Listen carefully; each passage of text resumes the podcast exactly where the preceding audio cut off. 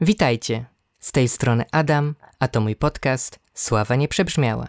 Tym razem chciałbym się z wami podzielić wierszem Rozmowa sentymentalna autorstwa Paula Verlaine, czyli jednego z najwybitniejszych francuskich poetów, piszącego w takich nurtach jak dekadentyzm, impresjonizm, symbolizm czy parnasizm.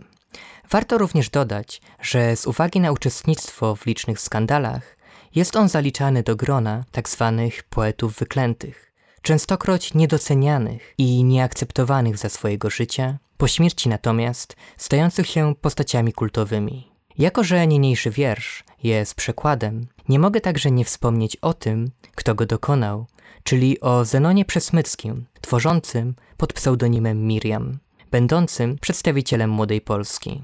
Poza tłumaczeniami ma on na swoim koncie wiele własnych wierszy, z których jako najbardziej znany możemy wyróżnić chociażby sonet „W co wierzyć”. Przesmyckiemu zawdzięczamy także odkrycie i spopularyzowanie twórczości Cypriana Kamila Norwida, którego stał się pośmiertnym wydawcą. Najpierw jednak kwestie formalne. Wiersz Rozmowa sentymentalna został przetłumaczony przy użyciu dwunastozgłoskowca ze średniówką po siódmej sylabie w strofach nieparzystych oraz trzynastozgłoskowca również ze średniówką po siódmej sylabie w parzystych. W ten sposób autor przekładu uczynił go bardziej regularnym od oryginału. Wiersz dzieli się na regularne, dwuwersowe zwrotki, to też zaliczamy go do utworów stroficznych. Co się zaś tyczy rymów, to w przypadku zwrotek nieparzystych mamy do czynienia z rymami męskimi, natomiast w tych parzystych z żeńskimi. W obu przypadkach układających się w sposób przystający, podobnie jak tekst francuski. A teraz uwaga, czytam. W starym parku samotnym, śród wieczornej mgły, dwie postacie przed chwilą wolnym krokiem szły. Oczy zgasłe, uwiędła krasa ust różowa i ledwie dosłyszalne są ciche ich słowa. W starym parku samotnym, śród wieczornej mgły, dwie mary wskrzeszać chciały dni minionych sny. Pamiętasz nasze dawne szałów uniesienia? I po cóż chcesz pan u mnie takiego wspomnienia? Na me imię, czy zawsze serce twoje drgnie? Czy zawsze duszę moją w snach widujesz? Nie. Ach, te niewysłowionego szczęścia złote morze, kiedyśmy usta do ust cisnęli, być może. O modrość owych niebios, o nadziei wzlot, nadzieja pierzchła w bólu za chmur czarnych splot. Tak szli, gdzie traw zdziczałych łąka legła płowa i noc tylko słyszała szeptane ich słowa. Pierwsza zwrotka służy głównie wstępnemu przedstawieniu opisywanej w wierszu sytuacji.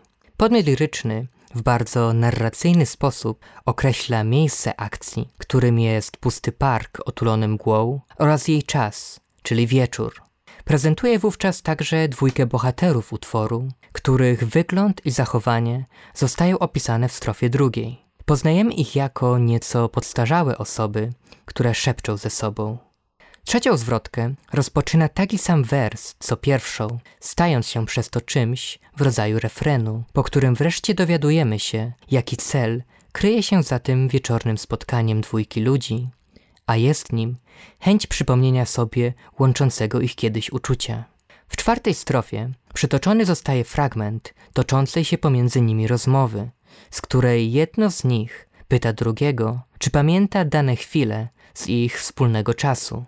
Kiedy jednak słyszy na nie same wymijające lub nawet przeczące odpowiedzi, zaczyna po prostu wspominać w uniesieniu ich wspólną przeszłość. Niestety, jego dawny obiekt westchnień nie pamięta lub nie chce pamiętać tego wszystkiego. Całość utworu zamyka strofa mówiąca, iż pomimo braku możliwości wskrzeszenia minionych chwil szczęścia oraz nastania nocy, dwoje bohaterów w dalszym ciągu szepcze do siebie na temat ich dawnej miłości, spacerując pośród parkowych alei.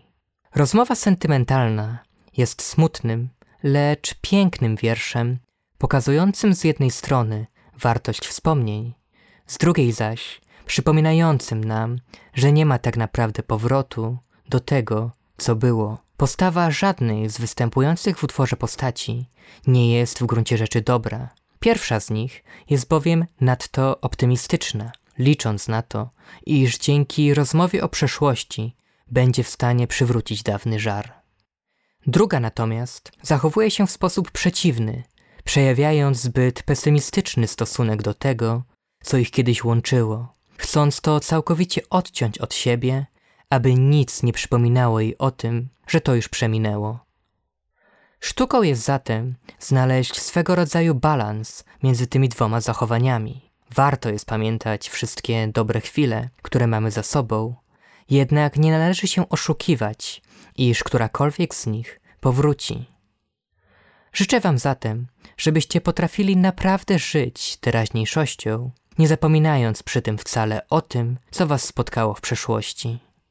A tymczasem żegnam się z wami i zachęcam do obserwowania mojego podcastu, żebyście nie przegapili kolejnych odcinków.